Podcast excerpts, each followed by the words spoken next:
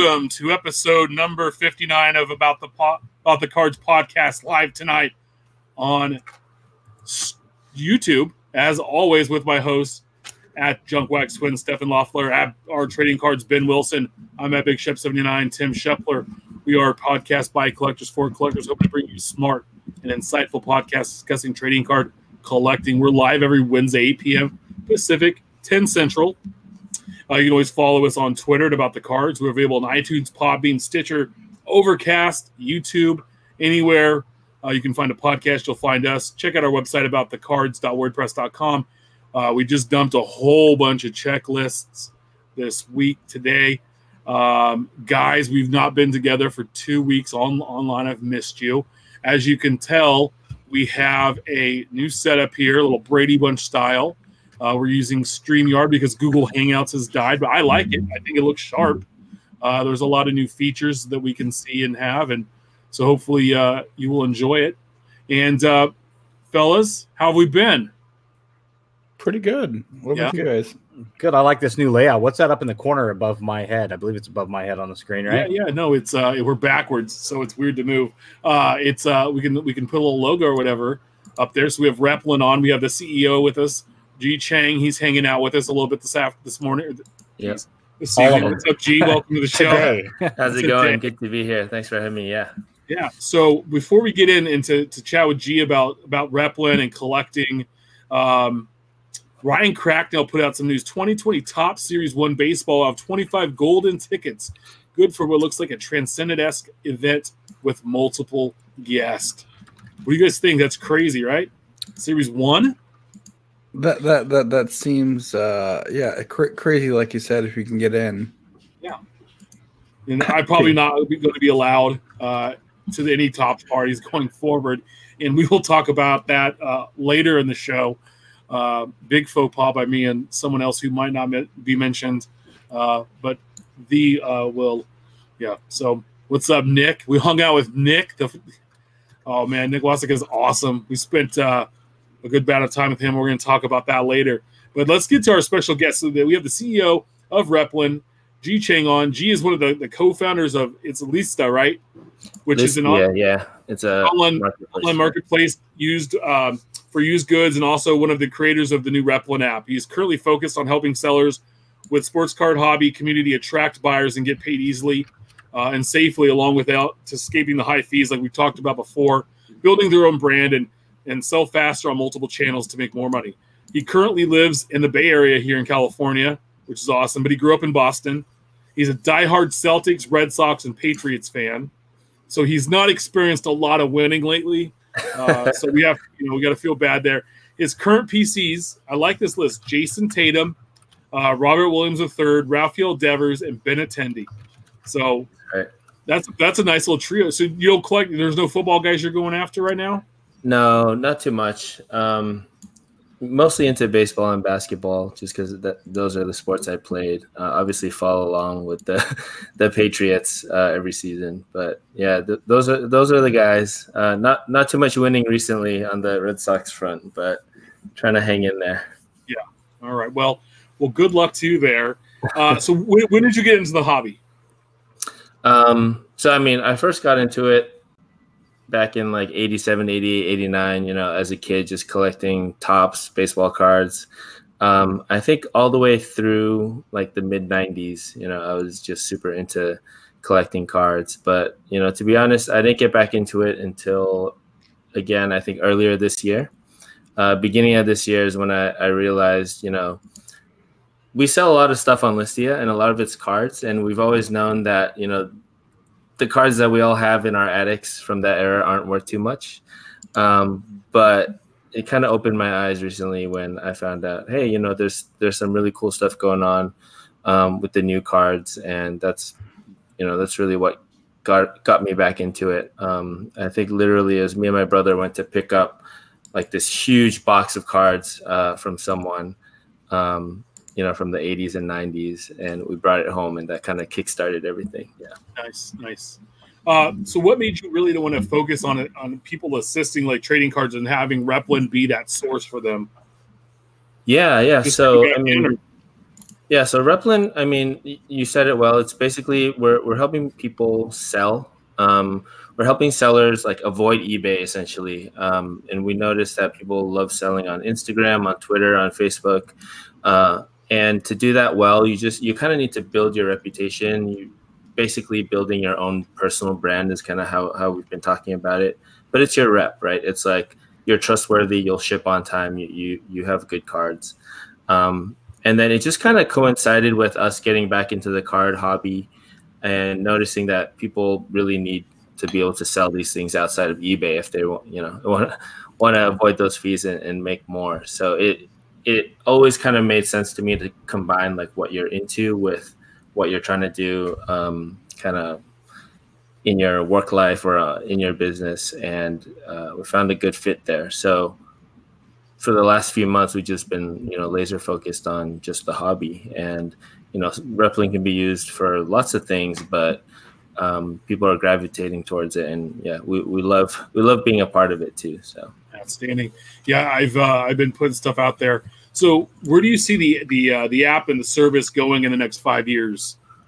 Yeah, so our kind of mission is just to help people escape from these high fees from big marketplaces, right? So right now the reason why eBay and others can charge you 10% on, you know, all your sales is because they own all of your data. They they have your whole transaction history, they have your reputation. If you want to use your reputation, you got to keep selling on eBay. Um, so what we're trying to make is just kind of this open platform where uh, it doesn't matter where you sell. It could be on Craigslist, Facebook, Twitter, Instagram. Um, you just kind of own your own profile. You build it up how you want, and then you can just leverage that to sell. Um, and that's sort of why we partnered up with PayPal as well. We figure, you know, almost everyone out there uses PayPal already anyway. Um, so, you know, we're not trying to build like a new payment system or anything. We're really just trying to give you a, a selling profile uh, that you can use anywhere. So, you know, if if if we see success, it'll look like you know sellers moving off of ebay and other platforms and just kind of taking control of their own um, brand and you know personality and just being able to sell anywhere they want without fees Outstanding. And so, so why is that selling reputation online so important? And being able to combine all those different channels all into one. yeah i think because so right now um, we don't see like ebay like marketplaces out there that don't have fees and that's why everyone gravitates towards social networks right so you hop on twitter you hop on instagram suddenly you can join a community of like thousands uh, of collectors who are all into the same thing um, so once you're in that world there's no such thing as like a selling profile. There's no such thing as like feedback for your transactions. Uh, so what we're trying to do is just build a like this really light layer on top of all that. So you kind of have your own new selling profile that you can use everywhere. Um, it just so happens that you know twitter instagram are just really you know they're for social activity but they work really well for this kind of thing too. Oh, definitely. Um, and so, how do you use Replin to build on top of that reputation?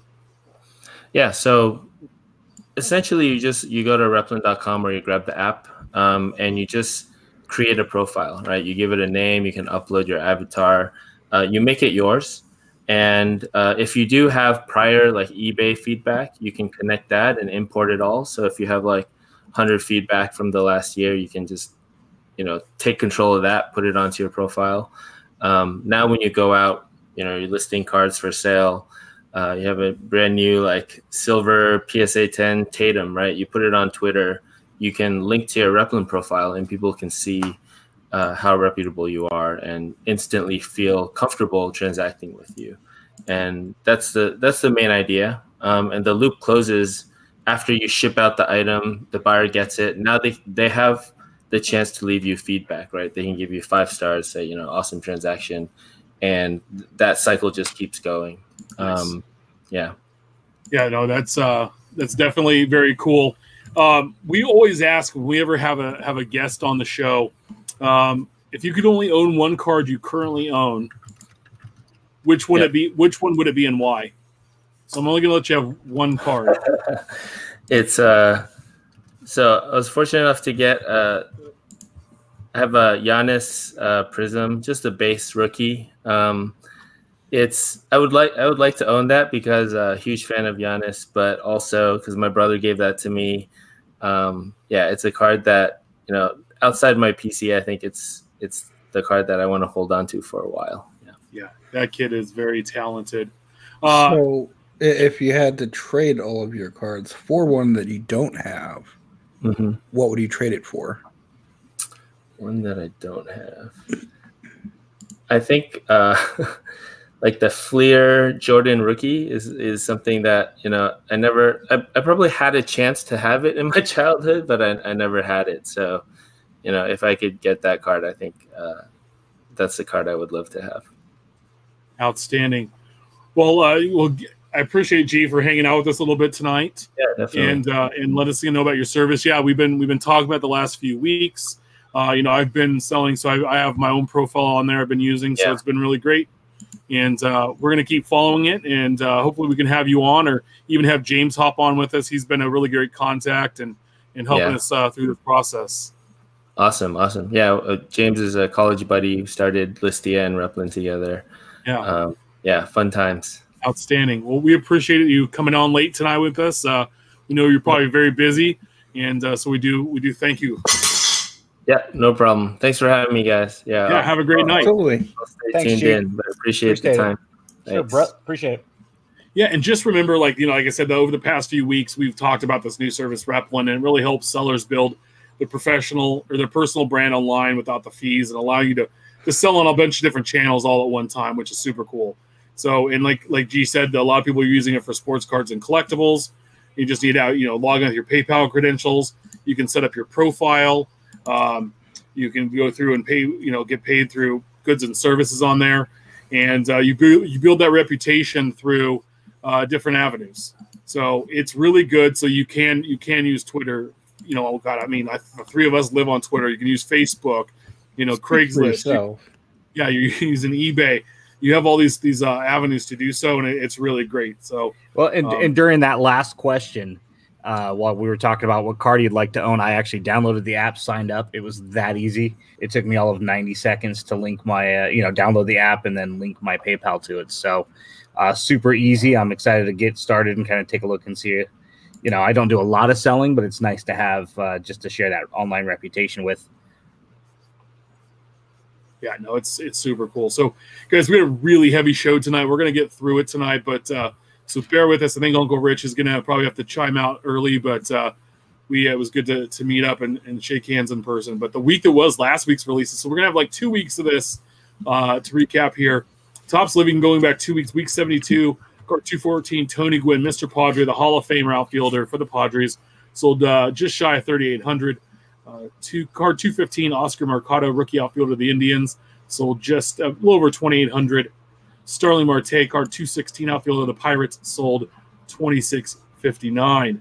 Week 73, we had uh, this is uh, the national week, so you'll see the Chicago theme here. Uh, card 217, Ernie Banks, Hall of, Field, Hall of Fame shortstop of the Cubs, 5,400. Card 218, Harold Baines, uh, weakest Hall of Famer of all time, DH, Chicago White Sox, 2,600. And card 219, Dakota Hudson, rookie pitcher of the Cardinals, outsold Baines 200 or 2800 cards. Uh, so, guys, I was I was sad that Tony Gwynn didn't hit 4000. Let's be honest. No, it, it, was surprising just because it's such a beautiful card. He's, he had such a, a warm and welcoming, beautiful smile. Uh, the, the, his his deep belly cackle. You know, I mean, you, you couldn't not like Tony Gwynn, and and I was absolutely stunned that he didn't hit honestly five. I know Ernie Banks got a huge bump because of uh, the national being in Chicago and everything, but I, I would have thought Tony Gwynn would have come a lot closer to the Banks's number. Yeah, no, and I like that Harold Baines is the lowest selling Hall of Famer by quite a bit. Uh, Biggio had that distinction before, but uh, now it's uh, Mr. Baines, and but the card looks cool. Hey Timothy. Yes, sir. Why don't you share the screen so they can see it? Oh, there we go. Sorry, we got uh, there we go. The Tony Gwynn. The only thing I wish they would have done differently with the Tony Gwynn card is use the brown and orange. Yeah. the '80s it looked. Well, yeah, that would have been uh, that would have been better. Yeah, there, there, were a few people knocking that that imagery selection because of the the sunglasses. You know, if, if you would have got to see the logo, but a lot of that. Some, uh, some people didn't like the Tony Gwynn, as you can see in the comments here. Well, well, Ken's up past his bedtime, so. But he did hang out late with us last time we were live. Remember? That's because he that's because he was live and he had to. Because I like this. I can show comments on the screen. So for those of you guys listening to podcasts with our new layout here, I can actually put the YouTube comments on the screen now. This could get dangerous. Um, so yeah, check out at Topps Living Staff for full breakdown of where these cards fall respectively in the set by team and by position. Um, also, uh, two weeks ago, 2019 Panini Certified Football, 2019 Panini Immaculate Collection Baseball, and 1819 Panini Encased Basketball. Hot off the presses, new releases, two weeks worth Two weeks worth. Two weeks. Uh, Topps Living this week. Dumpster Fire Week 74. Card 220. Dansby Swanson, shortstop of the Atlanta Braves. Card 221. John Means, rookie pitcher of the Baltimore Orioles. Who? And two card 222. Joey Gallo, DH outfielder, uh, Texas Rangers. So is it likely that Ken's going to be the only one who buys the five John Means cards? No, so? I'll buy one because I, I need it because it's a rookie card. So I'll buy who the hell John Means is for five dollars. But uh, basically, we could take the total amount that he sells next week, and we, we can subtract five because that's probably how many Ken's going to buy, and that'll tell us how many people are trying to put this set together. Yeah, Ken's going to be at least by five. So yeah, we, we need that exact number. That way we can figure out how many people are still pursuing a set. Hey, Steph, can you go yeah. back real quick Tony Gwynn? Major Fam Video says, Did you notice Tony Gwynn has the AL red? We're doing this live. I didn't notice that. Uh, no, but that is interesting because now that I think about it, you know, is it an error? Y'all know what? Yeah, he he does. Oh, interesting. Interesting. I wonder if they're going to be that way. Yeah, if they're going to be printed that way. Otherwise, we need to let uh, our friend Paul Lesko know. Yeah, no, definitely. So, major fan videos. Thank you for that. Breaking awesome. news. Nice put catch. That, yeah, let's put that on Twitter let everybody know. That's interesting. Yeah, no, that's that that's a good catch, and we didn't catch that. And, and, for anybody that that isn't aware of the of the living at this point, you know, you have the American League with the red and the National League with the black along the bottom. So you know that's what 1953 Topps had done. Yeah. No, I mean this week's. Eh, I can't get excited. About I mean, Dansby Swanson, you know, it's, it's fairly exciting, you know, but but not exciting enough. I, I don't think any of these guys hit three thousand unless uh, Ken hits the lottery this week. Well, I know that. Uh... In, in fact, we, we we expect to see Ken in his garage with as many boxes from Topps as Pat Neshek had. Right. So, so, so Dub, I I know I I uh, I like Dansby, I'm a fan of Dansby, and uh, I'm not gonna take back. It's not a good week, dude. Like he got stuck in a bad week. Let's just be honest. He he should be the third player in a week with a really good rookie and a Hall of Famer. Um, he's not an All Star yet, and I think uh, he could be. But Dub, don't be mad at me, buddy. If he keeps playing against the Twins, he will be. All right, moving on. Uh, Topps Chrome came out last Wednesday. Hobby Box is running about uh, 112, 24 packs a box, four cards a pack. You're going to get two autographs. Uh, Jumbo is going to run you about 225, 12 packs a box, 13 cards a pack. You're going to get five autos and 12 refractors. It's a 204 card base set, the last four being was Alonso, Guerrero, Jimenez, and Tatis. The main base set has the general same general design as flagship. Rookies and veterans primarily make up the checklist, and rookie autographs are bulk. Of the signatures they're all on card auto. Now the thing we noticed uh, that uh, is the last four cards. They you know they were they were at the end yeah, they because this is normally a 200 card set. So those last four cards, and we've also heard they've been miscut. They are smaller than the standard size. So, so they've been trimmed. Yeah, they've been pre-trimmed. So, Steph, when we were at the Q and A, they talked. They, this question was brought up, and uh, do you remember what they said? I know that we have recorded. Um, and I, I know that there's some variances that happen every now and then, and It's a quality con- uh, quality control issue that they try to keep track of, but uh, unfortunately, things slip out. They notice way too late, and this is what you get. Yeah, Usually, They So were going to they were going to touch base with the the the great grading companies and let them know they were going to kind of see it was a it was like the second day the product had been out and um, they didn't know how widespread the issue was kind of like the damage of the inserts on series uh, uh, series two this year so So if I'm understanding correctly, they're they're smaller than the traditional two and a half by three and a half. Once they're submitted to PWCC, they'll be about the size of an Allen and Ginter Mini. yes Gotcha. Okay. Topps. Gotcha. Yeah. Yeah. So oh, there'll be a- okay. 75 Topps not Gotcha. Okay. I just wanted to know for my personal, you know, you know. I mean, hey, and just feedback from, from people I've heard breaking this that the, the hobby has been really, really tough Right. as far as return on your purchase with So the if you- autographs. So if Uh, you were to stack them on top of each other, they'd probably fall over. So you, I don't put a lot of weight into a lot of stuff that we see on Facebook or I see on Facebook because Right. you know a lot of it is pretty comical. There are some some really really good collectors on there, and there are some really good groups like Tobacco Row, uh, which uh, Ken Kinsley uh, introduced me to. But um, I, I've seen a lot of feedback on Topps Chrome saying that retail is the way to go. Your your hit ratio, uh, you're pulling autos at a much better clip and, and higher, you know, more more color and whatnot. So take that for what it's worth. Don't run over to Target and blame me if you get skunked. But uh, if you're looking to, if you have the same amount of money to buy hobby versus retail, from what I've heard and seen, a lot of people are saying that they're spending their money with re, you know retail versus hobby. So Yeah. So, but I also heard the jumbo were kind of the return on the jumbo value was pretty good. So I saw some opened. Um, we also had 2019 Maje- Panini Majestic Football released last week. $350 a box, two packs per box, four cards per pack. You're going to get four autos, two mem cards, and one base and one parallel. It's a 180 card base set. It's a very high end release or a higher end release. All base cards are numbered out of 75. And the Majestic rookie signatures is also part of the main checklist, and those are numbered out of 199. Psst. The thing. Yeah. So it looks like there's a base. Here's some of the relic autos. Um, Pretty, those were pretty sharp. sorry, I thought that kind of looked like the Dolphins logo there. maybe Uh, next year. Yeah. So uh, and there's just a base signature, no relics. Uh, base signature, no relic, different design. Mystic marks, kind of cool. Uh, line design in the background there. Dual auto here.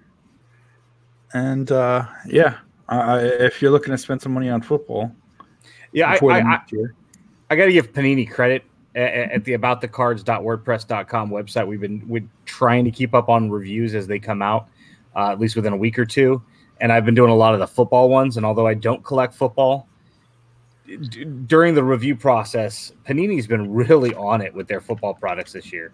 A lot of them have looked really, really sharp. Whether we're talking about the base or uh, the inserts, a lot of dual auto sets, triple auto sets. You know, a lot of good stuff coming out of Panini right now if you're collecting football. Mhm. Uh, we also, speaking of that, um, 2019 Panini Immaculate Collegiate Football released last week. 350 box, one pack per box, six cards per pack, five autos and or mem, and one base or parallel. So 35 card base set. Uh, the earliest super premium of the 2019 draft class. The rookie patch autographs return as one of the cornerstones of the product. And look for the championship logos, bowl logos, and team logo shields uh, as well as conference logos. So for those um, guys that love love the college stuff and have a college team that they go after, if they were uh, say like a uh, an West Alabama Virginia. fan or a Tennessee fan or an LSU fan, the good te- fan, the good teams down in the the SEC, Right. um, good product. You know, Ohio State. Um, so old, even Ole Miss. Great, just not uh, just not West Virginia. West Virginia is in the in the Big Twelve, and I don't know. it's all about Oklahoma and stuff. So, yeah. Again, uh, some some high end, very high end product with those rookies. Uh, Panini Contenders Optic basketball dropped as well. One twenty five a box last week. Uh, one twenty five a box, one pack per box, six cards per pack. You're getting auto, two inserts, two parallels. It's a 130 card base set. Uh, it puts the chromium spin on the regular contenders release.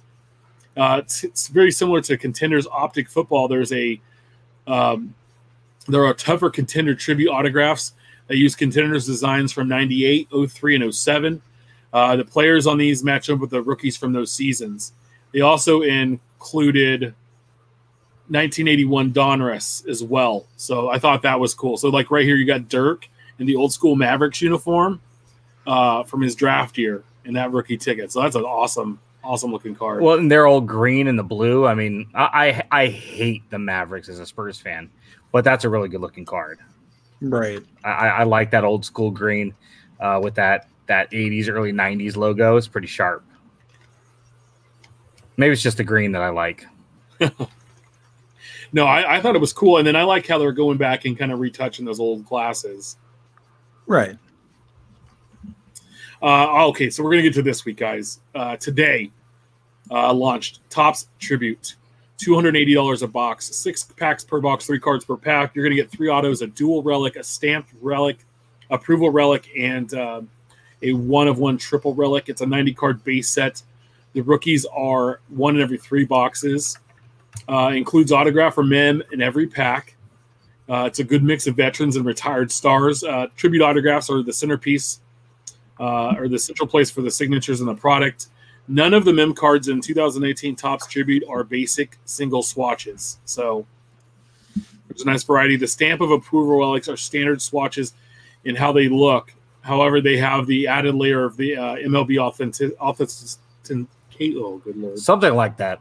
Uh, authentic authentication. they have the little sticker on them, so you can look them up and see what uh, what's game uh, and it was used. So, and then this is one that's been one of my favorites. just amazing.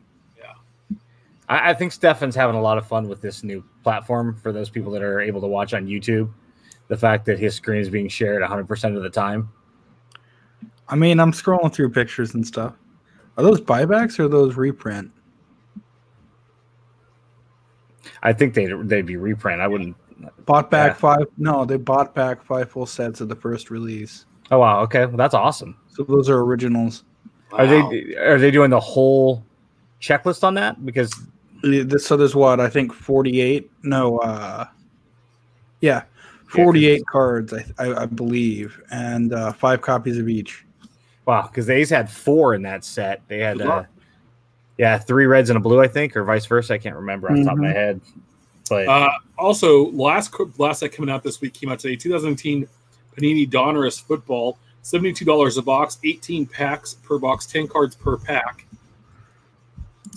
Um, you're going to get one auto, one mem, 42 inserts, 12 parallels, and 18 rookies slash indoor, indoor rated rookies. It's a 350 card base set, 50 rated rookies total. And the downtown cards have come to Donruss and feature some retired stars. So here's the Dan Marino. Um, these are those the one from the have been really popular in basketball. Now yep. they're bringing them to football, and they have a nice artistic design. Take you back kind of to the to the '90s inserts. And Kirby's but, titties. What's up? And Kirby's titties. Yes.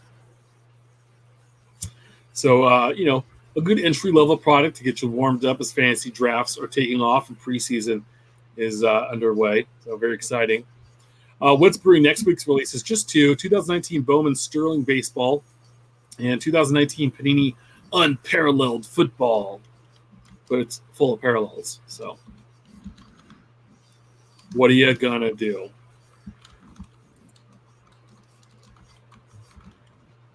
Yeah, so we earlier in the show, if you didn't didn't hang out with us, we uh, spoke with G, the uh, CEO of Replin, and Good talked about the service. And um, you know, so go back and check it out. Uh, he gives a lot of good feedback on it. But Replin basically some sellers sellers sell their build their personal brand uh, without the fees. So it's really cool. You bring your you can use Twitter, Facebook, Instagram, all those different channels, and, and sell uh, and build your Rep, Replin score. Uh, check out their app, and it's in iTunes um, or in the iOS app, and then um, Android as well. So take a look at it. It's pretty cool. I've been doing it. Uh, you can always check mine out. It's uh, replin.com slash TBS Sports. Let me know what you think. And uh, if you start to use it, let us know as well. So Yeah, I'm sure they would appreciate all the user feedback. You know, anytime that they can make any improvements to the app, should there be any necessary. Super easy to download. Um, you know, if you are using it, like Tim said, you know, let us know what you think of it, and that way we can pass along the information to G and uh, James. So infield chatter, our hobby talk section. So Shane, not Justin Bieber. Uh, I don't know if you guys saw this, but the 2019 Stadium Club card on the back. I think we talked about this in our DMs like a week ago, uh, where it said Justin and not Shane, and uh, they were selling this week for over twenty five dollars on eBay, and then Topps came out and doubled down on it, and they released a Topps Now card that uh, Shane Bieber autographed with the inscription "Not Justin," which is also his his player weekend uh, name on the back of his jersey. So let me get this this this right. Let me see if I follow. They misprint his name, Shane. They put Justin on the back of the card, and then they double down and correct their error on the Topps Now to make more money off of it. Yeah, why not? Hmm. That's definitely something we talked Hey, about this before. We've made 59, 58 mistakes in a row after that first show, and we keep coming and plugging away. We Yeah, that's right. Doubling, That's- doubling down. But, but we're not making any money off of it. They're printing money. No, that's not what you, oh, you don't think we're making any money. yeah. It's a toy. Um, Dan and Doug and I talked about our podcasting riches, and Yeah. Steph and I busted uh, eight packs of uh, uh, 52 Topps, pulled three mantles. Yeah, three Yeah. Mike Mantle. I Let's put, it, let's put it this way: we can't even afford to buy ourselves a, a Topps Living card should we want to, of John Means. That way, he gets up to eight. Kin's five plus one piece for us. Yeah. You know, I just thought it was funny. People were playing $25 for a second year Shane Bieber card. base card when you could have bought the whole set for thirty. So I saw this headline: Texas man has seven million cards, and I was like, dude, that's Steph because at our at our Airbnb, Steph rolls up, and his car, he has his collection in the back back of his car. Now they're not. I mean, they have a nice vehicle, but it's not a U-Haul van. No, it's a You- hatchback. It's a hatchback that has Steph's entire collection in the back of it, and then made me carry it all the way inside. Why would you bring your whole collection anywhere? Because there's, well, I didn't bring all of it. I didn't bring the binders, and I didn't bring a few other three thousand Steph. boxes. be honest, what was it? It was five or six three row boxes. Uh, closer to like eight or nine. Yeah. Okay. And then But a why? If you're not selling it, I don't get Well, it. because we were gonna have a trade night. Um, so I brought because I have all my stuff broken down so that there's a relic box, there's an auto box, there's an auto relic box, there's a rookie and insert box, it was fun though. and then uh, one of our buddies, SRU Chris, brought like ten or 12 5,000 count monster boxes, and nothing happened. Yeah. Womp womp. Yeah, I just a of pizza. Um, so no, it's Lowell Christensen of Round Rock, Texas. His wife had one rule: no baseball cards in the house. So this dude's got seven million cards out in his garage. He sorts all the cards he gets by make, by by the manufacturer, the year, series, and he keeps a record of his full sets. All the cards and company prints in his series. So he's bond binders and boxes in his garage. Um, and about 2,000 full sets, most of them duplicates. Unlike a lot of collectors, though, he doesn't care about the value of what he's collecting. In fact, the vast majority of the cards aren't worth anything at all. Well, don't get, I don't want to, there's a quote, I don't want to get into that game, he said. That's a whole different mindset. It's been uh, his hobby, his hobby's been an escape through the decades. Uh, I thought it was pretty crazy. I just want to know how many cards do you think you guys have? Mm. Well, I pared down, and Ken's gonna come over someday soonish and pare down some more. But I would say, at current, maybe 50, 60,000. What How many have I had at, at my highest? Probably 150,000.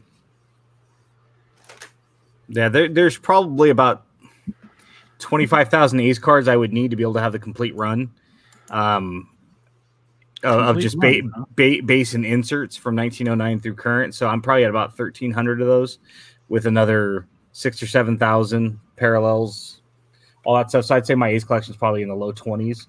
And then as far as all my sets, I'm probably about fifty to sixty. I I, I had recently about two hundred thousand or so out in the garage that I, I've purged and just liquidated just to get rid of.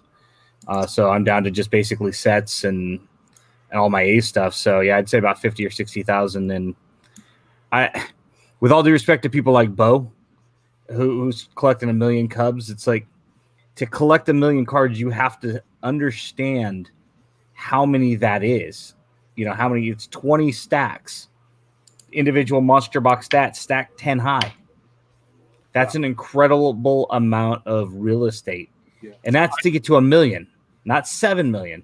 Yeah, I have. I, I just just real quick math, of just counting the monster boxes behind me, uh, plus my sets over here, my sets over here. I would say I'm probably quarter of a million to three hundred thousand. You couldn't fit 7 million cards comfortably in that room that you're in. Oh no, no, you, no. you couldn't because you'd st- you'd stack them too high, and then all of a sudden now you compromise the integrity of the the cardboard boxes that they're in, the monster boxes. That's only 14,000, 1,400 monster boxes. That's it.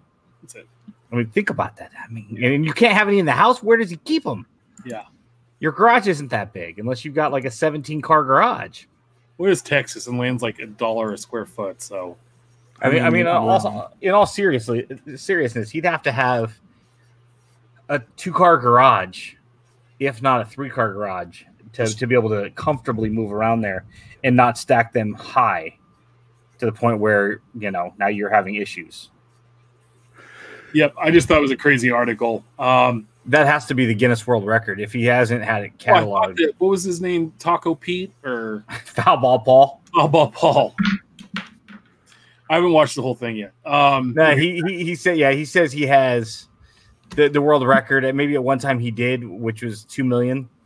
But there are so many people that we know that I know personally, at least a half dozen people that would eclipse two million. So So I don't know if this is Parkway socks or PKWY socks, uh, but they have 2019 Topps baseball cards exclusively uh, in marked pairs of their MLB licensed socks. So uh, the cards are virtually the same as the as the base set for 2019 Topps. The only major difference is they have their little logo. So, um, you know, we had the the Michael Jordan underwear cards earlier this year, and now we have uh, PKY CKWY socks that have uh, have baseball cards in them. Well, and haven't they done these in like at least the last two years now? I just feel, yeah, I, I feel like all of a sudden though, because we had the yellow and purple series one parallels, uh, we have those clear, uh, that brand clear that had, was giving out at games when you signed up for stuff. There's just a lot going on. So series two, there's no yellows. There's been a limited number of purples for Meijer pop up, but there's they've said we're not doing yellows at Walgreens for series two. Like, then why even bother with series one? uh, I, Stupid. now now if here here's the issue, and we, we discussed this on on shows around that time. A series ending just on a cliffhanger. Yeah, I, I mean, the problem with the yellows was they didn't come out until April, I believe it was, and you had series one came out in February or late January, was it? And it's like now you're you're you're releasing series one after opening day has broke. You know, around the time Gypsy Queen came out, if I'm not mistaken, and it's just like you can't do that. Everybody that's literally everybody has what they want out of that product. You've moved past it two months ago. I think if they had dropped it at the same time, it might have had more success. But the bottom line is nobody even know. I mean, people are like, "Wait a minute, Walgreens has cards," you know. And how many of our friends went there looking for them and couldn't find them, eh, you know, anywhere that they allegedly were supposed to have them in the seasonal stuff or up by the registers? It was just a really bad plan. So, I, you know, if you if you got your your team sets and your favorite players out of Series One, fantastic. But it's not a surprise it didn't come back. Yeah, I mean, I, I looked weekly at Walgreens, and I even ran into the lady that was in charge of that section, the seasonal section, and she said that that uh, three or four stores in the area didn't have them on their their planogram to put out even. So, yeah, something you can go get for free this week, uh, this Saturday, August 10th, is National Baseball Card Day. Um, there's a there's going to be so again they do this every year. You go out to the base your local shops. Uh, there's a good number of participating shops, um, and beside and, and so there's free packs and there's a couple of uh, other cards you can get for making qualifying purchases at the shops. So there's a base set, but they also have inserted uh, autographs randomly, which is pretty cool. Um, the Bryce there's the Bryce Harper is uh, one of the cards when I think when you make a special purchase on August 10th, and a week later a Vlad Guerrero Jr. is added to the checklist. So that's pretty neat. Another Vlad Guerrero Jr. rookie. And the idea is to get collectors to return to participating shops. Um, Topps has also done a similar team focus set for stadium giveaways. I know this because uh, one of my followers on Twitter, a guy I follow as well, went to the Royals game and they were giving him out, and he's sending me the Royals set. So uh, I'm super happy. Uh, these happened in the days and weeks leading up to National Baseball Card Day. Now they have all this on the site and also in this article as well. So there's a picture of the trout. These are always fun. So uh, on on the previous topic, I was kind of doing the math, and I think that my work office with no desks could hold 3,600 to 5,000 count boxes. So if uh, Rich wants to take in more and have the largest collection in the U.S., we need to ditch their desks and computers and monitors and everything else.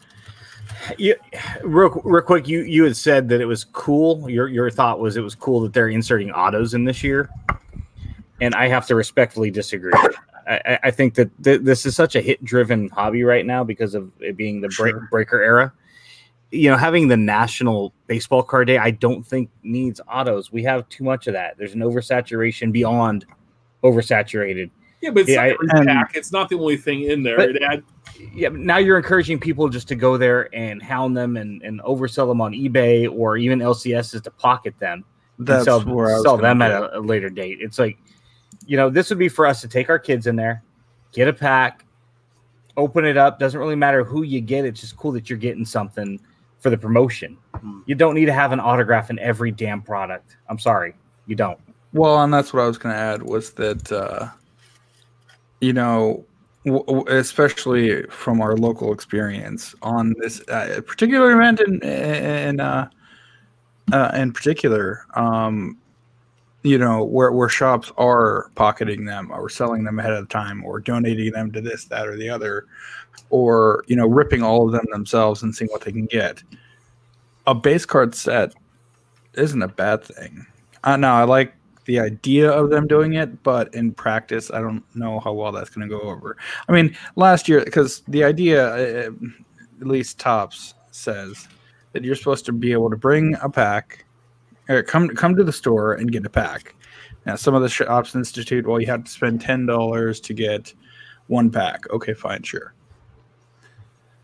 But some of the shops, well, your wife isn't a collector, so she doesn't get one or your kids don't get one or well maybe that's why they came in with that person the whole idea is to spread the hobby spread the shop spread the everything else And, and most people don't need an extra excuse to go to your LCS should you be in an area where you have one or, or more than one. So it's it, it's not necessarily to incentivize you going. Maybe I'd go this weekend as opposed to not because they are giving away something. But I know Ti- Tim goes to teammates all the time because he lives up the street. I don't. I'm you know a good 45 minutes away, but you just don't need an autograph in there. It, it would be good for the kids to here. Here's a free pack of cards. Here's two free packs of cards. You're not getting a, anything of monetary value necessarily, but you're getting something that you can go home and put in, you know, penny sleeves or in a in a binder, and enjoy one day a year. Come on, Yeah. you know. I get your So- point. and, and it looks like they're adding two additional cards so depending on which day and qualifying purchase you get a bryce harper card or a week later coming back you get a vladimir guerrero jr card Uh, so Chuck Banks, it's uh, on Twitter, reached out and said, "So everyone else find these hanger boxes of Bowman Platinum with special 2019 Gallery National Baseball Card Day pack inside." And he didn't see them uh, on any on eBay yet, but they're on the Walmart uh, website. So and he uh, he was able to to show those. So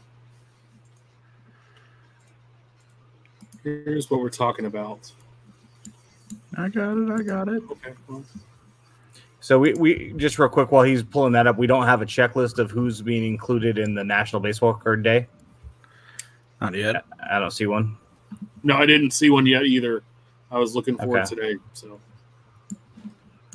here's what those go- The gallery gallery card. cards look like. It was Altuve, Acuna, Ohtani, and Trout. So interesting. So if you're looking for some additional ones, uh, go pick up a uh, Bowman Platinum hanger box, and they'll have the little mark on it that tells you that those are in there. So I always get JK's handle wrong. Uh, Caniac. what's up? Is it Caniac? Caniac Collector? collector. He put a he put a he's got really good questions he puts out. So we, we stole this one. Hope it's okay. Hobby question: If there's a team or player UPC, if the team or player UPC didn't exist, who would you collect? Uh, mine would be Dustin uh, Buck, Bufflin. Some guy from the in the Winnipeg Jets. So by Fuglin, Bufflin. Bufflin. That doesn't even say Bufflin. There's a G in there. The G get, kind of gets like muted Yeah. by or the Bufflin. Winnipeg Jets. Now, I don't know if he means the current Jets or the old Jets, but current Who- Jets. Yeah. Who uh who would be yours, Ben, if the A's didn't exist? Yeah, it's kind of a convoluted question because when I first read it, my, my I responded and said I wouldn't collect, but then of course I wouldn't know that the A's ever existed, right? So I would have collected somebody. So it's one of those things that if they didn't collect, I would have had another favorite team growing up. I love the Montreal Expos. I would have collected them. They would have been my favorite team. So then if they didn't exist, and so on and so forth. So, um, you know, I, I honestly I, I don't know. I mean, That's a really crappy answer. I know it is. Usually, I'm full of answers, uh, and they're usually No, multi-layered. Not the only thing you're full of. Not answers. I think it's just good. Um, but you know, if the Montreal Expos were still around, I probably would choose them. It would definitely be something baseball, and and it might just be players. it wouldn't have been the Cincinnati Reds and Eric Davis. Mm, eh, possibly. I mean, Based growing on up, that being the first card you open. growing up, yeah, if the A's weren't there, because I mean, I really didn't become an A's collector until '87, so I might have latched on to Cincinnati. And hey, guess what? I would have I would have been able to root for them in 1990, although they, they wouldn't have beat the A's. So now all of a sudden we're talking about a space We would beat the, what the Red Sox, right? Because that's who beat the, the A's beat to get in the World Series that year. Doesn't know because what if your favorite team's the Red Sox and they didn't exist, and all of a sudden now sports doesn't exist? Well, let's Man, not down that this road is- because This is a deep black hole of a question. real quick, check out Bean's comment, which is the best. I would, you, you know, Ken, Ken, Ken's on one tonight. I'm telling you this much. Well, I've been going at West Virginia. Steph, who would it be if the Twins didn't exist? If your Minnesota Wild didn't exist? If your Hey, Vikings hey, didn't hey, hey, touchy subject. Don't don't don't be talking about hockey not existing. Well, Fuck Norm.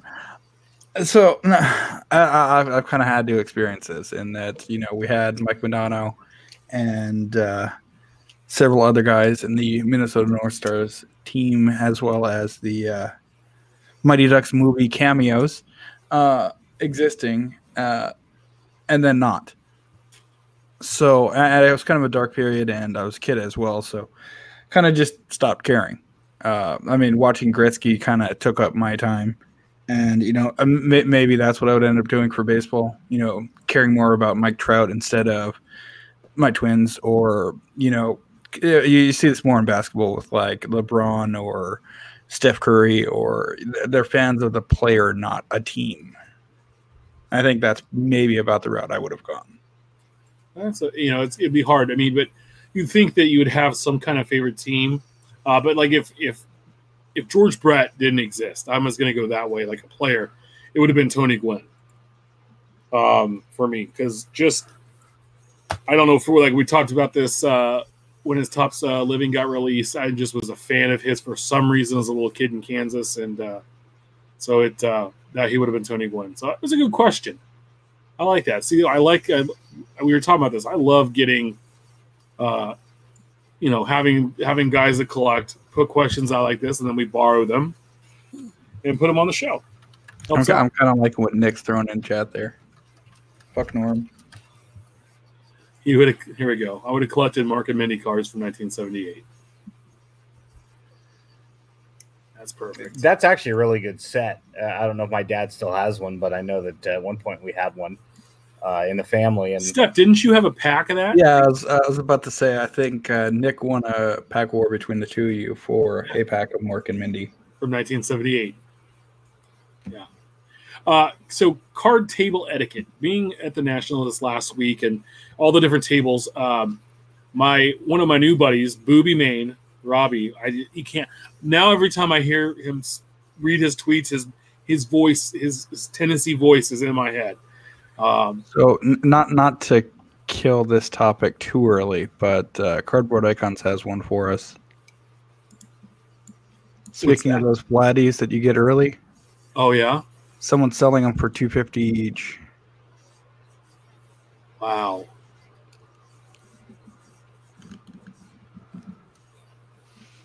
So, Booby Main, Yes, uh, card table etiquette. This is his tweet. Card table, card table etiquette with regards to someone invading your space when you're looking through boxes. What's acceptable? I've had people literally climb over my shoulder to grab cards out of a box I'm looking through. I couldn't do that to someone else. Drives me nuts. What are your thoughts, guys? So I, I try to. I mean, I'm, I'm I'm a bigger guy, so I kind of get to reserve my own boxes. But if someone wants to dig in, I'll usually at least expect them to say, "Hey, what side have you already gone through?" Or, "Hey, who are you looking for? What are you looking for?" If I see it, I'll pull it. If it's a section that I haven't gone through, and uh, uh, that that that's a great, you know, it, a bare minimum. You know, hey, what have you gone through? What haven't you done? Can I help? Okay. And then uh, if someone's going to go over my shoulder, I think this is my uh, response there. Crack. So, you know, at, at local shows, it's much smaller. At a place like the National, where everything is is so much bigger and you're so much to see, I can see people being more eager, trying to get that deal or trying to look through something and move on quicker because there's so much to to get to. Um, but Steph's right. You know, if all three of us are trying to get in the same box, and let's say it's a monster box, Phrasing. there's no there's no reason even though all three of us are on the bigger side that we can't all share what have you seen hey you know Ti- tim you and i have done that before Here, here's a stack and you're going Got through a stack it, that got i just it, need it, need it. yeah. Got it, got it, got or or now it's a little different in our case because we're friends but a lot of times if tim and i are standing together at a local show one of us will thumb through while the other one is kind of over their shoulder looking we don't have to both have our hands on the cards Usually, I'm looking over his shoulder because he, if he looked over my shoulder, he'd have to be on the ladder. Uh, anyway, everybody's so ripe tonight with, with comments. saucy. No, I, I agree. I know I'm one of those guys that's like, dude, like, but if I'm like, a, I'm in like a one row box or a two row box, like, let me get through this and then it can be yours. Right.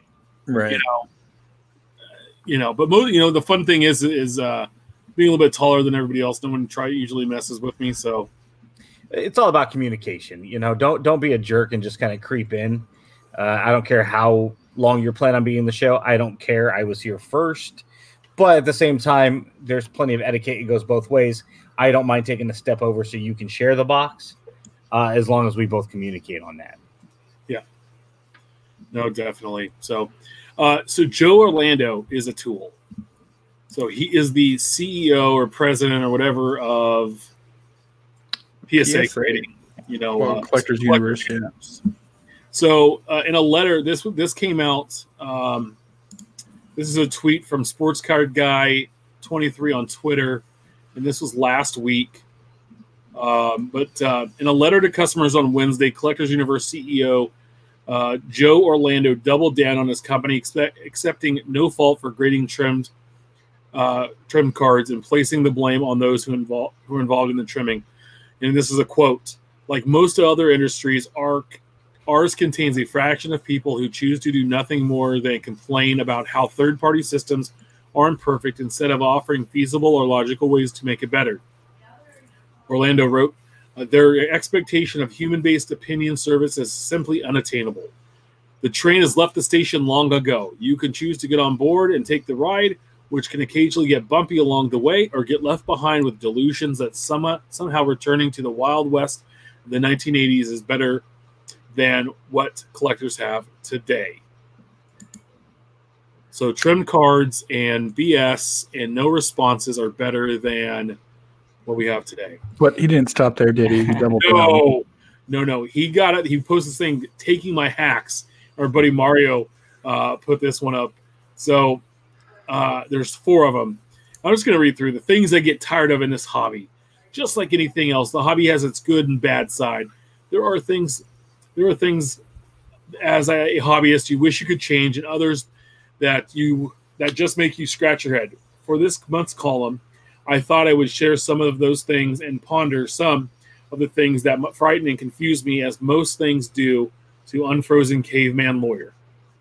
Maybe, just maybe, you feel the same way. I have a feeling I'm not alone. So here it goes: four things that needs, four things that I get tired of in the hobby. No, you uh, want, want to alternate between each one? yes, yeah, yeah. Sure. The Uh, know-it-alls. Let's go face it. No matter how much we all think we know about collectibles, no one knows at all. That said, there are those who are self-proclaimed experts. No. Whether it's knowing exactly how cards were cut at the factory decades ago, or knowing that a particular celebrity never signed a certain way, which we covered previously with uh, Walking Dead, their knowledge is often based on nothing. The reality is, in most cases, reasonable conclusions are based on research, logic, and patterns, but rarely are those conclusions based on absolutes. The irony here is that most know it alls actually know very little. Real experts are comfortable admitting that they may not know everything. It's time for an ego check. Ben, you could have the next one. Why? Why? Because it's aptly named the Angry Internet Troll. Uh, Uh, don't you just love these guys? These are the guys who do nothing but bash, bully, demean, and harass on various message boards and or Twitter. He didn't say that. I'll go ahead and throw that one in there. You know what they say? Everyone is 10 feet tall behind a computer. Their strongest assets appear to be the ability to express just how jealous they are of others and sometimes lying without a hint of regret. We should cue the cappy, uh, the, the sappy 80s sitcom music as you know, sad parts coming. How they have time to post so much is beyond me. Apparently, they have no life and are here to take that out on the rest of the world. Here's a suggestion the hobby is supposed to be fun. So, if the hobby is making you that miserable, do everyone else a favor and leave. Well, this guy is so full of himself, it's not even funny.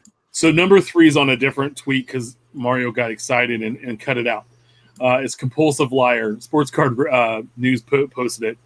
Uh, compulsive liar. Time and time again, these guys just insist on making things up. They come come in the form of collectors and dealers. They claim that autographs are obtained in person when the signature is pre-printed, auto pen, or medium was manufactured after the subject died. They claim that every card they submit was obtained from a, a old a old a little old lady who lives on a farm in the south. All they can say is that little old lady must have one heck of a collection since so many people have been buying from her for the last 30 years. It goes back to principle I strongly believe. And providence providence can be a wonderful thing and sometimes valuable co- valuable complement to a collectible, but it's no substitute for merit. And that's true. Uh, Mr. Reneg, there might be, there may, I can speak. There might not be anything more frustrating to a collector, dealer, or auction house than a person who backs out of a deal after an agreement has been reached. My opinion, this behavior is tolerated way too much. In any other business, you lose your credibility almost instantly by doing this, getting cut off. Uh, but here, since we are often dealing with items that are rare and desirable, we don't penalize the repeat offenders enough. The desire for the collectibles increase our tolerance for unacceptable treatment, which is sad but true. Thanks for letting me vent a little this month. The hobby can be a great place filled with many great people, good people. But that doesn't mean there aren't aspe- aspects of it that could improve, or better yet, go away. Never get cheated. So don't buy. Is this fool looking in the mirror while he was writing this? And it's like he's pointing in the mirror, talking to himself. You know, oh boy, eh, this guy, and, and I don't know I, I exactly who said what and why, but PSA's been on a we're gonna block everybody, Oh yeah, and, and- like, it's like Mike Summer. it's like yeah, Mike's one of the well, I, No, but he didn't even really do anything. and that's the thing is listen newsflash social media is optional Nobody says you have to have an account on any of the social media platforms. Okay. If you're a company that decides, hey, we're going to have an official Twitter account, for instance, cool, have one. But you're going to be subjected, especially in a case like this where there's this big scandal going around. There's going to be a lot of things that are said and done that are not going to reflect kindly upon you. Stay off social media then. I mean, how many like like Le'Veon Bell says a bunch of stupid stuff, right? Kevin Durant with burner accounts. S- stop. Just leave it alone. If you're going to say what you say, say it. So the best thing was is the banner on the PSA handle, PSA card at PSA card during the national was something about collecting and valuables, and it had a Joe Namath card in the header. That was the one that was trimmed and brought to light, and they were getting slammed for it. And that's really started blocking a whole bunch of people, and they took it down within a few minutes. But it still uh, got posted. It was hilarious. Uh, I, I love that, you know, for following and being followed by PSA, but not yet blocked. Twitter wants to suggest PWCC. Uh, no, okay, we, we don't know. We don't know how all this is going to shake out. We don't know who is involved and to what degree. You know, who knew what. We know everybody's got got their hands in it. You know, where PSA and BGS and SGC and everybody comes out uh, when when when the wash comes out of the dryer, we're not going to know. Uh, but right now, when you do stupid stuff like this, you makes you look guilty. Full transparency right now, they, they look guilty as sin. And blocking people, okay, their whole business model, they, they offer nothing proprietary. We have cards, we submit them to PSA for their expertise to authenticate or, or to give it a, a grade. And then they send it back to us and we pay them for that. And then you're going to go blocking potential customers. That is the stupidest thing I've ever seen. Could you imagine Coca Cola saying, you know what, you're going to go to a restaurant that only serves Pepsi products because you chose to go to that restaurant? You know what? As a matter of fact, you can't drink Coca Cola ever again. Are you serious? Yeah. This is just stupidity at, at its height. And, and, and to put out a moronic statement, whoever his PR guy is needs to step in front of him and go, hey, wait a minute, we don't do this around here you know, don't say anything. And if you have to say something, don't say that. Right. Uh, it, it, it, almost seems like they need to listen to a panel from the main stage about content creation because they have poor social media skills. If that's their response to being called out once, you don't block, you embrace. Embrace what people and, and bring the haters, right? You know, I'm a, I'm a, you know, I'm by the way, I'm just letting you know I'm an industry shill. So is yes. Steph. We'll get to that later. Uh, but real quick, I we've beat this to a dead horse, and people, you know, they're like like I said, some people have tried to call us in a mat that we haven't talked about trimmers or exposed to stuff, and dude, we've been one, I, I believe, one of the leaders in, in all of this, but we there's more. So Mike Skerbe, Mike and Mark Skerbe um, of Triples S Sports Cards in Shelbytown, Michigan. Uh, they're currently an authorized PSA dealer. They're one of the largest single dealers of 50s and 60s regular issued and specifically uh, and specialty oversized and jumbo cards and sell lots of cards via their eBay store, uh, which is Triple SSS Inc., but even more cards via Heritage Auctions, High Mile High Card Company in Memory Lane. If you've ever purchased a high grade 50s or 60s PSA card from one of the noted auction houses ever, there's a fair chance you bought it from these guys. So this is all from a blowout forum post. By judging how many high grade copies of certain cards can be linked back to them, there are some cards that would would, would would likely not exist in high grade if it was not for their efforts. Their scheme is e- is seemingly easy to categorize, but almost impossible to fully explain. The oversized cards, as I will show below, and this is in the post. I'll bring up Steph as the post here. Um, the, the oversized cards, as I will show uh, below, are subject to normal trimming. However, the two and a half by three and a half cards appear to be subject to some combination of flattening, filling, shaving in order to drastically sharpen the corners on the card and take any given PSA seven, or eight and turn it into a nine, yielding immense profits. However, the exact method is unclear. I've separated the cards below into two categories. The first is four trimmed oversized cards, and the second is a slew of standard size cards with altered corners and or edges. And these pictures are and there's highlights.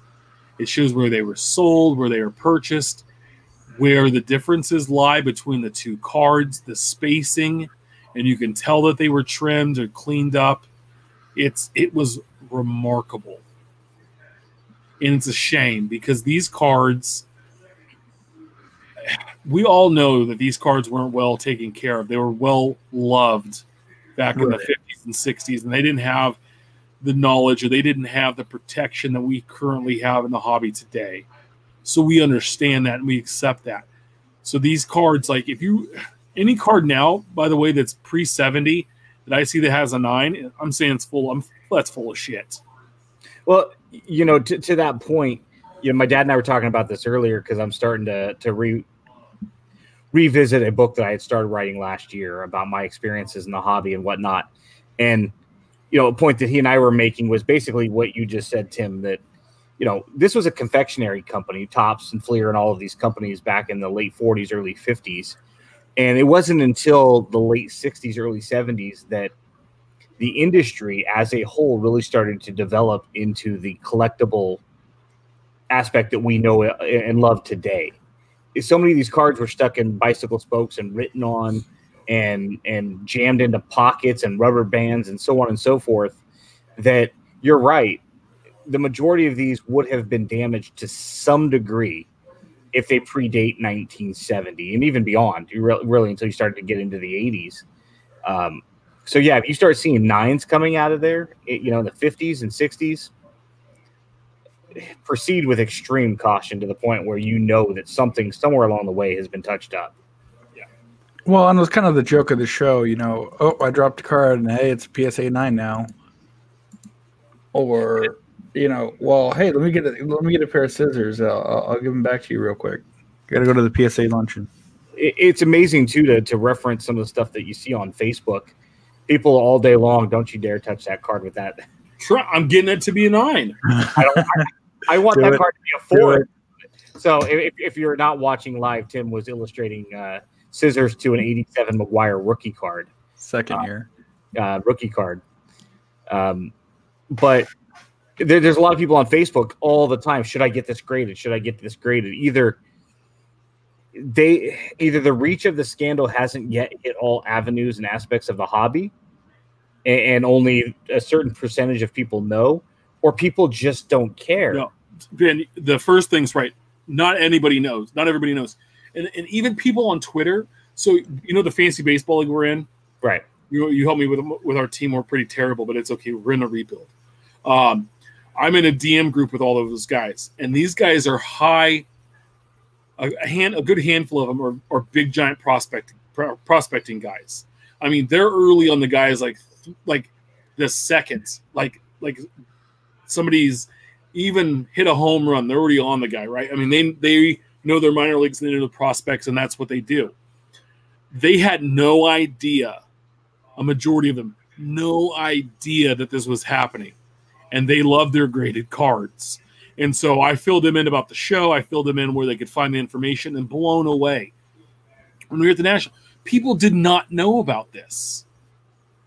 So many collectors are out in the dark about this because it's not been, it's only been really on, you know, if you're not on the blowout forums, you're not on Twitter, uh, and probably on Facebook groups, you're not seeing it. So if you're not a social media person, in collecting and you're just collecting to collect, you're in the dark and you have no idea what you're buying could be altered, trimmed, faked, whatever.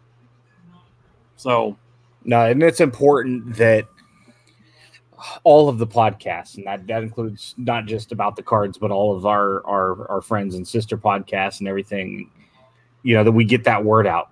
You know, that all of our listeners and all of our friends get the word out because it, it's extremely important that everybody knows you're still welcome to do with your money what you will. If you if you still have a level of trust in the grading, okay, we can't stop you from spending your money. But it's one of those things that once you're educated, you make a better decision for yourself. If you want to do it, you want to go down to your local card shop and, and toss some on their table and have them submit for you. You want to, you know, ship to BGS and PSA. And we're not saying that everything is corrupt. There's just proceed with caution.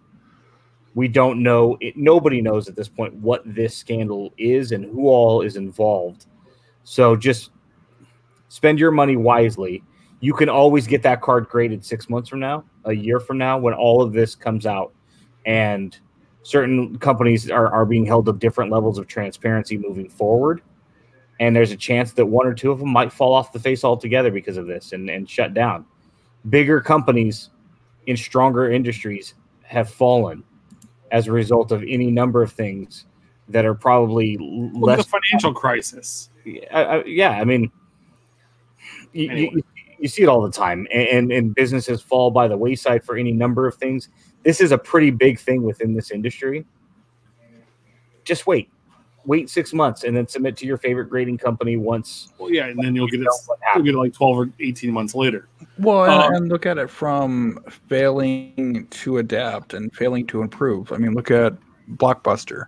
They had a chance to buy out Netflix, and they'd be a billion, if not higher, Oh yeah, they laughed at. Netflix. or MySpace. I mean, they they attempted a few uh, format updates, and they got overtaken by Facebook, or you know, Digg back in the day before Reddit came along. I mean, Or see how about- the. How about Ask Jeeves? There you go. Right.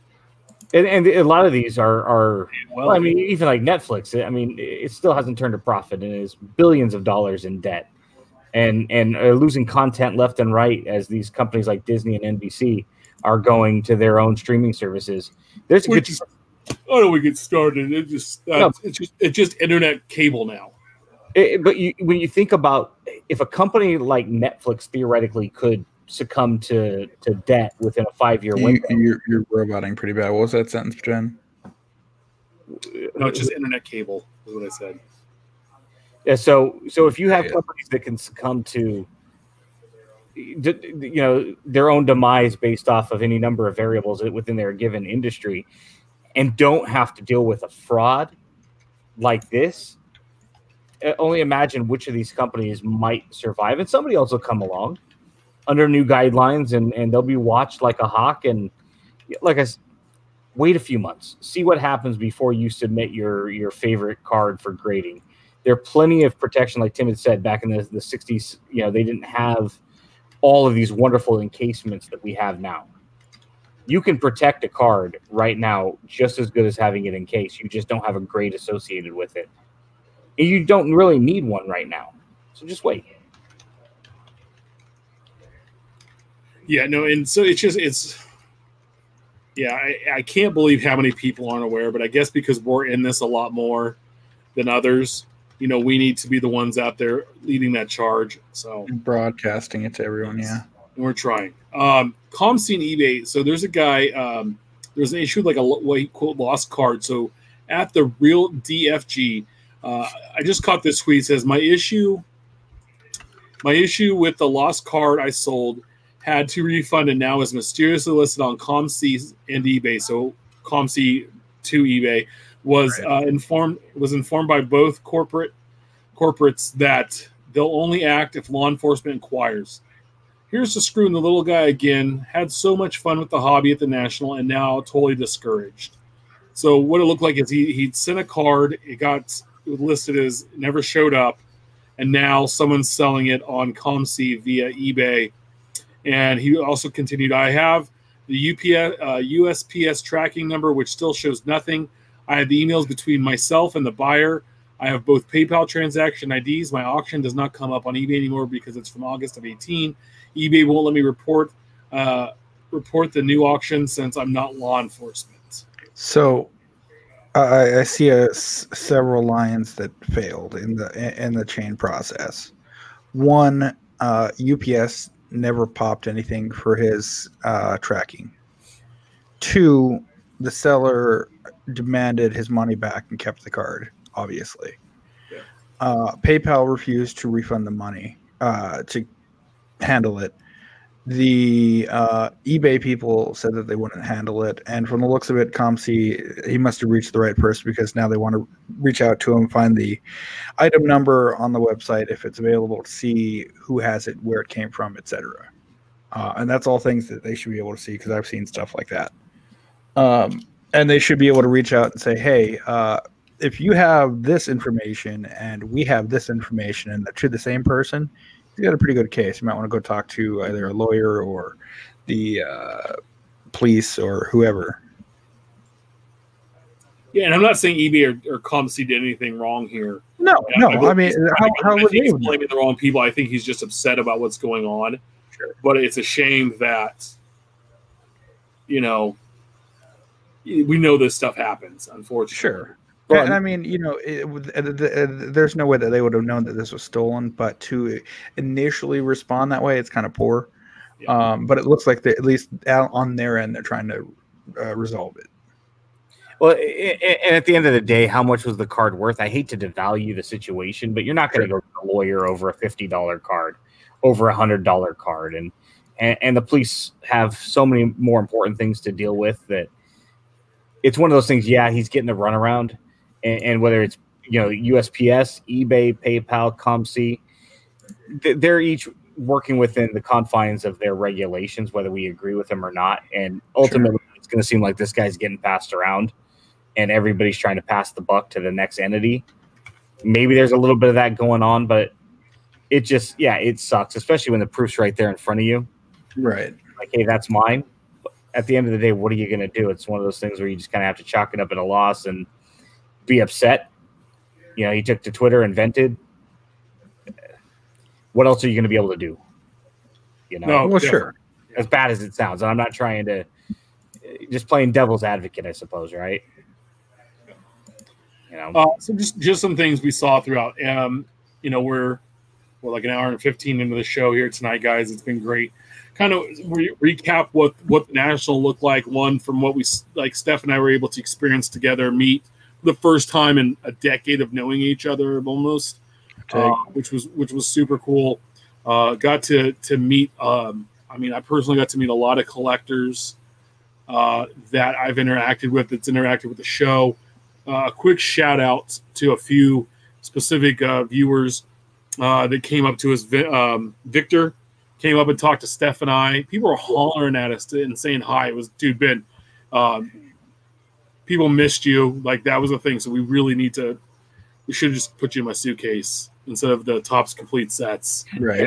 do you know how much weight that would have been at the tournament? Less Well, than the probably would've weighed less. It would have it would have been cheaper just to buy a seat. Okay. Um, but no, Victor, and then there was uh, Tim. So we, of course he's awesome, right? And then there was Jim from uh, from the Bay. Uh, I met uh, Brett, and um he was super cool. Met a guy named Brent. I mean, guys listen to the show came up uh, to me. I don't know if they came up to Steph. I mean, it was it was fun uh, to see. But what we saw, uh, Barry Sanders collector guy. oh, Chris, Chris. he yes. was already following Steph and I, and I stopped him because I saw he met Barry Sanders and got his autograph, and we were chatting, and we, we were both were already following each other. Super nice guy, teacher down in Arkansas. Um, only got to show up because a dealer he knew hooked him and his uh, family up with some passes so they could come up and afford to go there. Um, we're going to talk about some of the viewers in the chat that we got to run into uh, as well, but those are a few guys. So the, one of the coolest things I saw there, besides eight packs of 52 Topps together for sale for 575,000. I mean, I almost bought it. We Uh, split it. we, Steph and I were going to split it, but you know, we just decided to do other stuff with our money. Was Tim Carroll? He was making a 53 Trout, and if you've not seen Tim Carroll's artwork, what he does is he cuts up other baseball cards to create a big giant version of another card. It was a 52 Trout. Basically, was the Topps Living Trout, and oh, dude, what he does, he's sitting there and people are talking to him, and he's scissoring away, cutting on cards and putting it together, and and a sweetheart of a man. Um, you know, Steph interacted with him quite a while. Um, we're to hopefully be able to work out to have him come on the show at some time. Sorry. New new format. We're trying to work it out. So here's him working away. And the best thing was his business cards. He took uh, 91 Fleer. and then and then took the scissors that have the ups and downs and, and cut all the edges out and then had a print out sticker and put it over this the card. So it was a pretty cool uh pretty cool business card. So yeah, that's him working away. Uh podcasters we we uh, we, we, we met uh, Doug and Dan from Mojo Break. Uh we met ran into Rob and Ivan our Go GTS, Val from NASCAR Radio. What a gentleman. Uh, we Eric Norton from the Fat Packs, uh, Drew from Let Me Get That Potograph. We've had him on the show. We sat down and we did interviews. Uh, we interviewed the ComC CEO Tim Getsch, and uh, we got to see the app. So we're going to release these interviews this week once I get some time to put them together. But ComC has an app coming out that is fantastic, and we got to see it. Uh, he couldn't show the, show anybody, but he showed us. It was pretty awesome. Brian Mhm. Flint from SCD Magazine. Uh, we sat down and uh, he interviewed us, and then or we interviewed him, and then he interviewed us. So hopefully that's coming out soon. Uh, we did a we did a Mojo session with Mojo Break, and as Brian Phelps here said, those Mojo Break interviews, yeah, those were really good. And then we did a panel of Fat Packs with Eric Norton, Mike Summer, and Pack Geek, talking about uh, creating content and what that's like. Uh, as, as Steph shared earlier, we met Stu Stone, uh, the star of Jack of All Trades. Just happened to bump into him leaving the show. leave the show and, and, and bumped into him. Um, so who else? We uh, we ran into to Dan Korean Cardboard. We got uh, some. I think I just have it right behind me here. You- You're missing a special signature on there. Yeah, I know. I mean, I'd call her over to sign it for you, but it's not going to help. um, Korean Cardboard has some killer shirts. Just killer. So uh, brought that back. Uh, I had a little thing I had everybody sign. I ran into. We, we ran into Dub. I mean, dude, we ran into.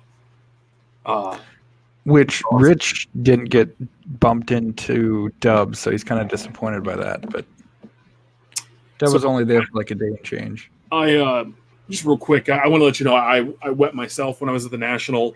You're Steph, Steph sends me a, a DM. Hey, come over here, and I'm like, "Where are you?" Because this is like 900,000 square feet of just stuff. And he sends me a couple of pictures of up high so I could find where they were. So I find Steph, and Steph goes, "Hey, go down on the end and, and say hi. Like there's somebody on the end you need to talk to." Have so I him sign your thing. Doot, doot. Yeah. So I trot down there, doot, doot, doot, and there's a guy on the end. He's flipping through like a dime box. And I look and I go, Excuse me, sir. And he turns around and it's Dr. Jim Beckett. And I'm like, Oh, okay, awesome. And he goes, Hey, Big Shep. Dude, lost my mind. Knees wobbled. I mean, this is Jim Beckett. I mean, he, like, Ben, you know, like, he created this magazine we all lived for in the 90s. Like, he, like, he was and he he knew who we were. He knew the podcast. He had watched the podcast. He enjoyed the podcast. We discussed it. I got his autograph, and then I said, "Hey, have a good rest of your your day. I know I'm going to take up more of your time because I was just like numb and I couldn't. My brain wasn't working real well, and I walked like half mile back across the show and found a space and sat down for a minute.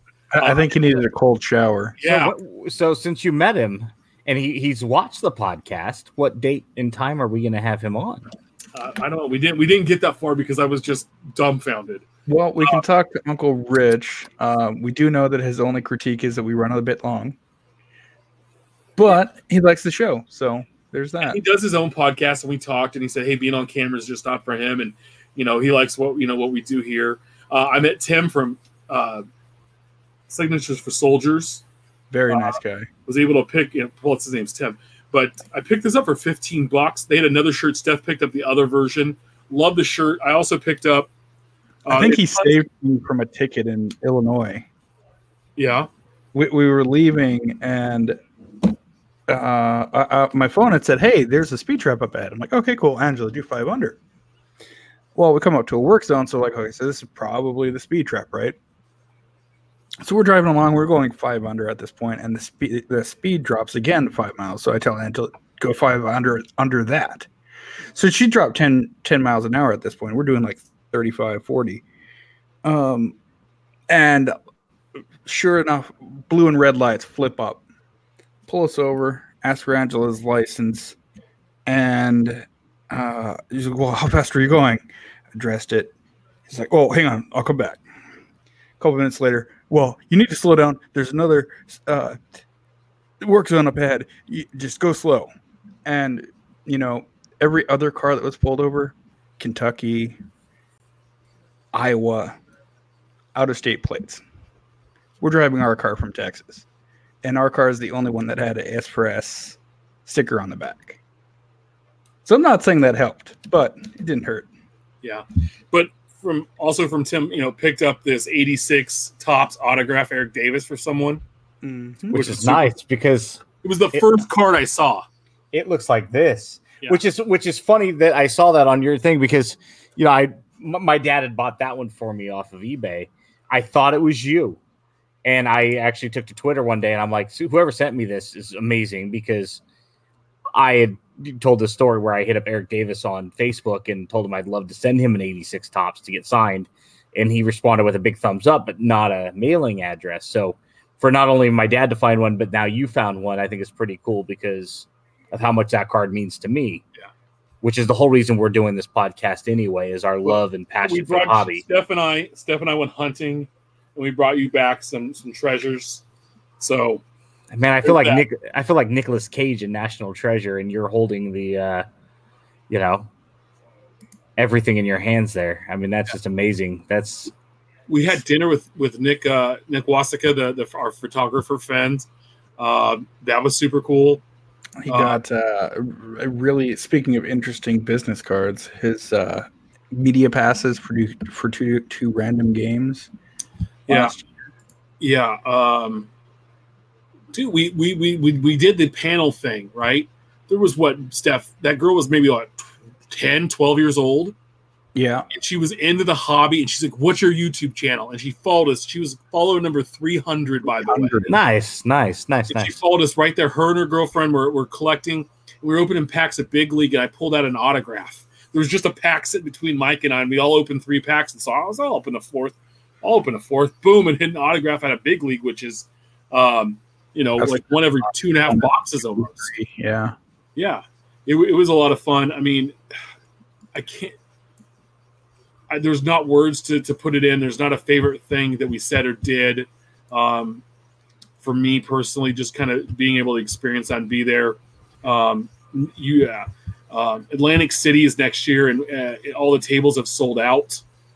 Uh, I doubt I'll be there, but dude, I'm kidnapping you next time You guys really both have to come. and and the uh, Plow the Beaver 2021 tour is in full. Hobby house. and uh, no, I'm serious. Um, we need to sell kidneys, blood, whatever. We're gonna get there together.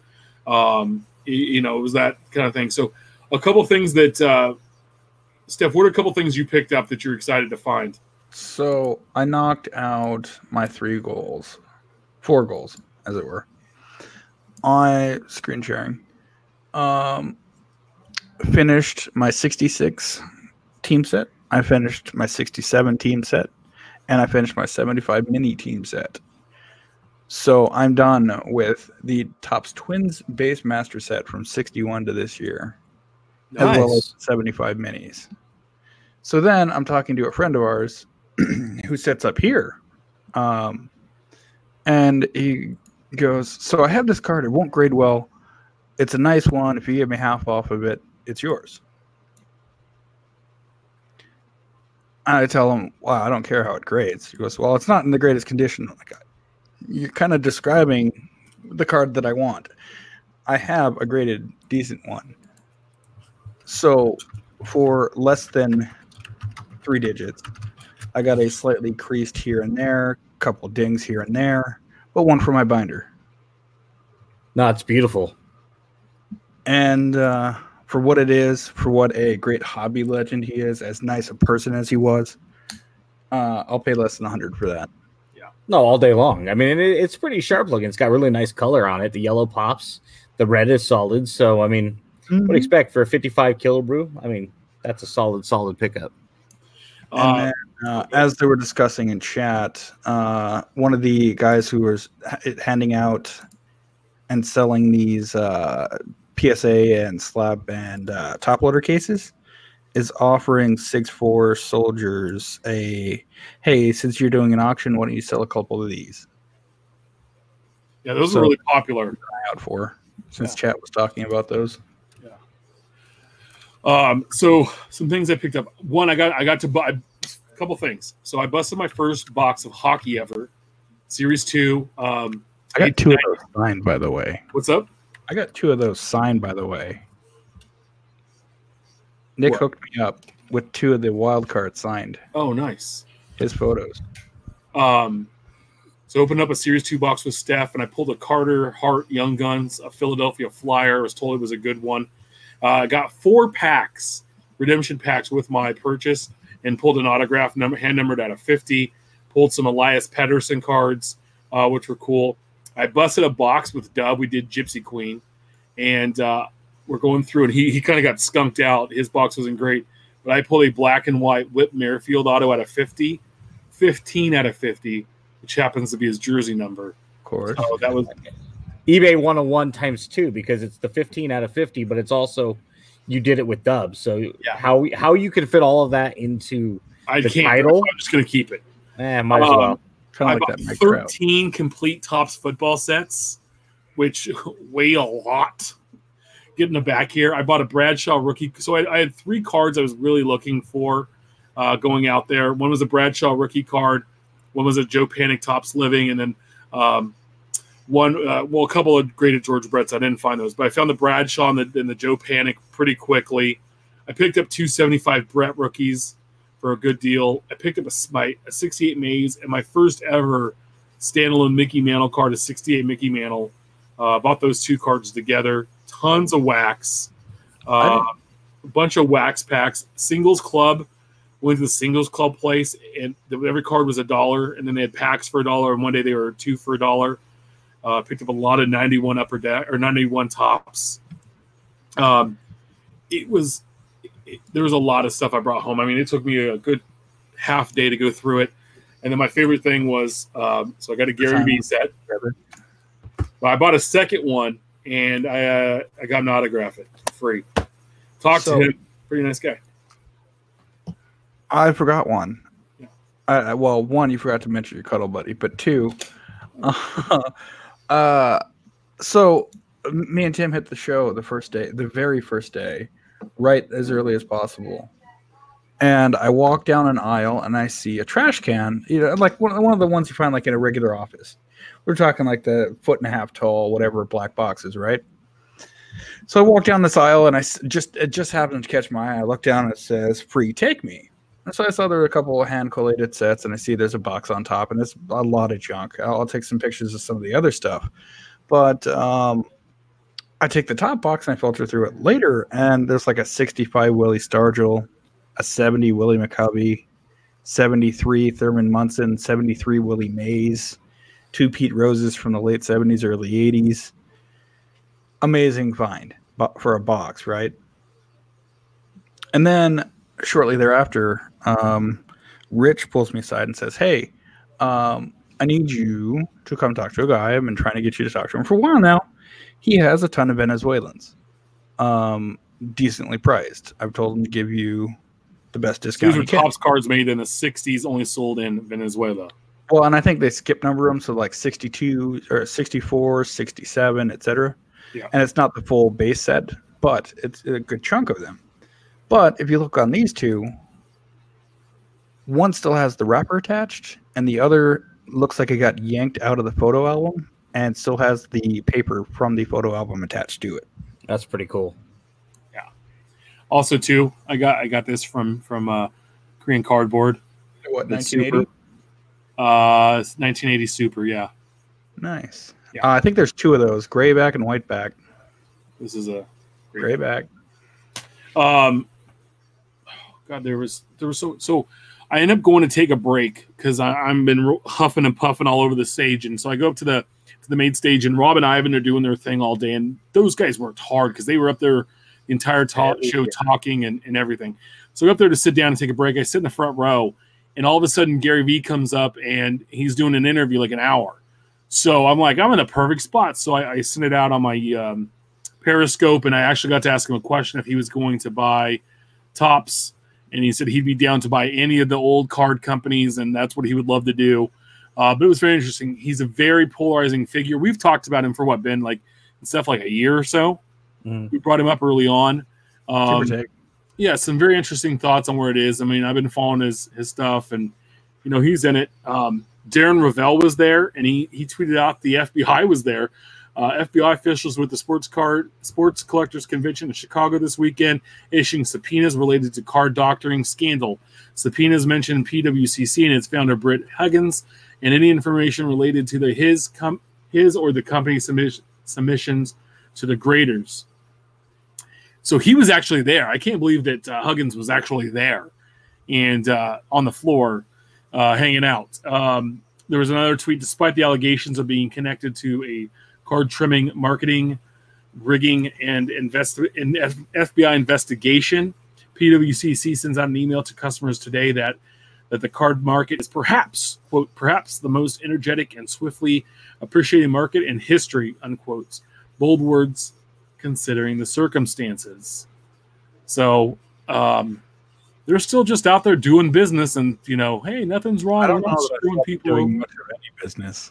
just but real, real quick on that point they've obviously got lawyers involved and y- you know the fbi is involved to some degree we don't know how much but they might be you know their legal counsel might say do you know just go about your business as is right now Yeah, i mean that might be in their best interest um, because if they were to do anything to alter that you know and again as we mentioned earlier and in previous shows we don't know how deep this is and ultimately where everything falls. So if moving forward it ends up just kind of being a slap on the wrist for him, and why wouldn't you continue business until there's no more business to continue? That's I imagine that's what their legal counsel is is telling them. the one takeaway I have from this whole thing and going there, 80s wax, Is junk that- wax Topps um, for baseball, Fleer for basketball. Um, buy it when you see it and put it away. Um, you know, some of the early, like the mid 80s Fleer, like and up in Donruss stuff, the, the the stuff we still like, I would say up through about 87, put it away. I'll buy it, don't open it, set it aside. 87 Topps boxes were going for 20 to 30 dollars. Um, 84 Topps was going for almost 500 for a sealed box. This stuff is hearing talking to dealers is disappearing faster and they're not able to find it and people want more and more and more of it. As Bix would say, keep wax waxed. Yes. So I found that to be the most interesting takeaway from this entire thing. Uh, was What? that it wa- was over what quote overproduced just junk wax 87 Topps was one of the most popular things at the show. You know that could be attributed to the fact that people our age that were growing up there are going back and getting back into the hobby and trying to.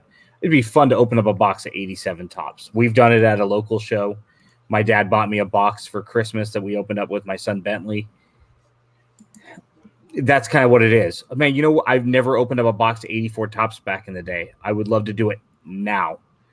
And, and even though the cards themselves, that overall set may not be valued, it, it could have something to do with it. You know, who knows? And, and whether the the bubble ultimately bursts and you're out whatever money you invest in that. Hey, if you can pick some of that stuff up for relatively cheap and it doesn't hurt your budget, why not? If you have the space, you know, just I, I wouldn't necessarily go out of my way to to do it with the idea that it'll appreciate all that much. But if you see it, it's a good deal. What that's what I'm saying is it's uh, and you have the funds to be able to do that. Yeah, can you, Steph? Can you pull up a picture of Mark Hoyle's tweet the other day that he sent out about what he found at the antique store?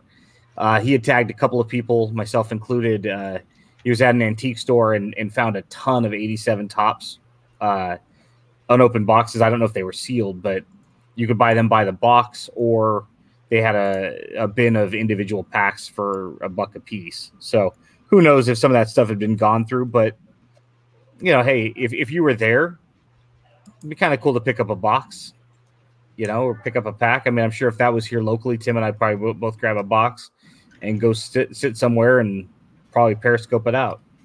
One for you, one for your dad, and one for Tim. Yeah, I mean, I mean three three for fifty bucks isn't, or is it three for fifty? Three Did I for read that right? 30. Three for thirty. I mean, that's a great deal. And like Tim said, why not grab a box to open today and grab a box to stick on the shelf? There's a lot of good stuff in that 87 Topps. Some I was can us are pick still working on the set.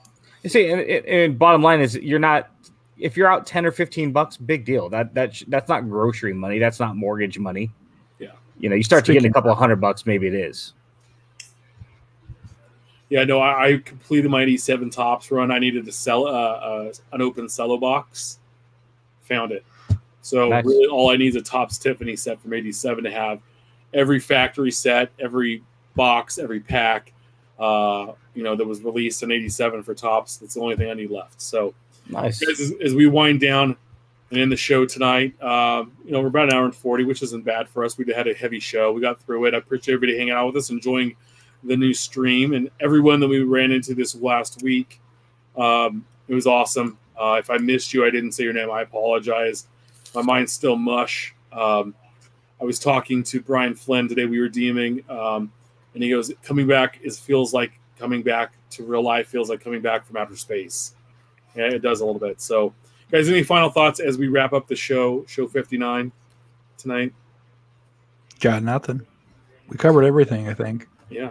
No, I'm I'm surprised we got through all of that as Yeah. quick as we did. Yeah. Um, no, it's good to have have the show back. It's, it's good to have a lot of new listeners, and you know, if there's anything out there in the hobby world that we've missed, definitely let us know. Keep the questions coming, and understand that a lot of times when we get a little uh, spicy on the Twitter, a lot of it's just to create content. Yep. Remember, we're live every Wednesday at 8 p.m. Pacific on YouTube. 10 Central. Sorry. I never told the story. You got to go back. I never told the story why. I told the story why I was a lot in the tops, right? Yeah. Sorry. We're live every Wednesday at 8 p.m. Pacific on YouTube, 10 Central. Make sure to subscribe and review our show on all platforms. You can always follow us on Twitter at about the cards. You can always follow, follow Ben at our trading cards. You can always follow Steph at Junk Wax Twins. You follow me at Big Shep 79. And like Ben said earlier, please share your hobby stories, great pulls, and send any questions our way. Keep collecting. We'll see you guys next, Next Wednesday. day. See you guys then. Yeah.